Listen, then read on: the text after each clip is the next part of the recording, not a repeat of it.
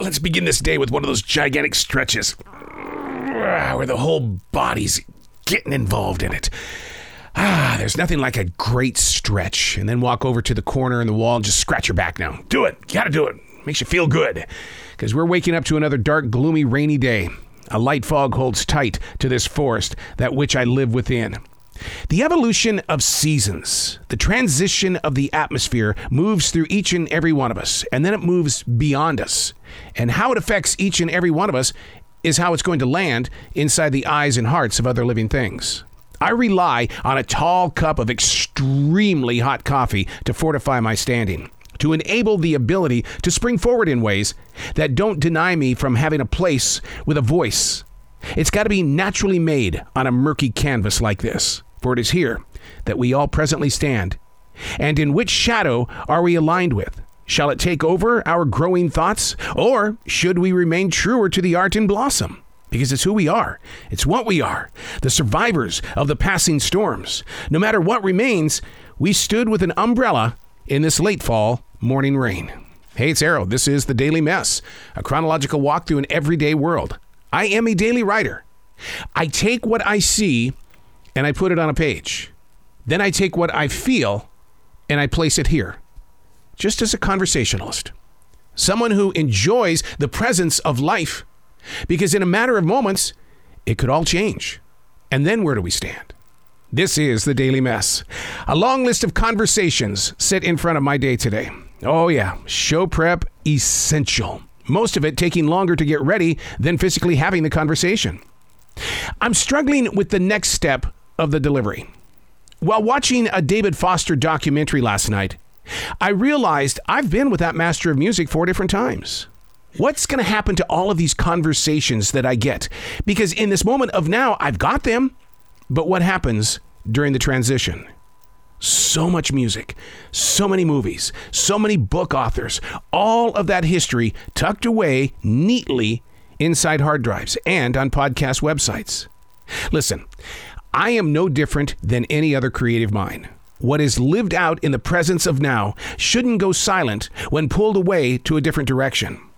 So, what I've got to do is I've got to lay out the next platform, knowing who can and who will put the same passion into the path of process and progress. Is there anyone who can hold up the honor? Is there anyone that can take the spiritual gifts and allow them to grow forward? I'm not the only one who thinks like this. In everything that you do, do you ever wonder who's going to receive it after the transition? Keeping your heart open and your eyes wide open to document mentally and physically, you're constantly preparing. What happens and what will happen if it doesn't happen? You know what I mean? Because we all go through these transitions in life, and then we crowd up inside uh, someone's house, their apartment, and we don't know what to do with it. It usually lands in the hands of someone who says, I'll take it, but they don't know what to do with it. They let it go. I have a, a brother from a different family. My father had three families, he was from the first family. And he, he called me up one night. I got all these pictures of the guy that created us. And, and a lot of these pictures, you, you guys are in this box as well. Do you want them? And I literally told him, I said, I, I wouldn't know what to do with them. And he goes, Really? He says, It's the history of our family. And I said, I get that. I totally get that. But the history of what you're calling family isn't the history of what I see as family. And so it's it's a very tough position that a lot of people are dealing with these days because we're not the only ones. I have conversations with with very good people that are facing the same situation. What are we going to do with this? How do we do with this? Why do we want to do this?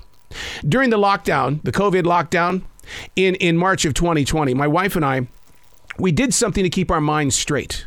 And that was we did what's called the Swedish death cleaning. If it has no value to anybody else in your family, throw it away.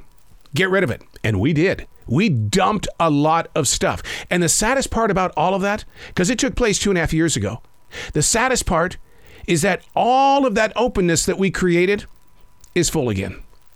But who's got the time to do a Swedish death cleaning?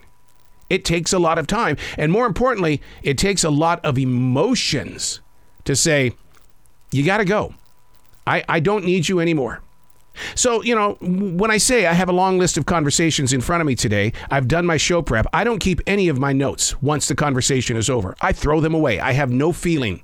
But the conversations that I have, and I was reminded last night because of the David Foster documentary, it was like, I've talked with him four times. What am I going to do with him? beyond my time. I'm Arroe, and that's the Daily Mess.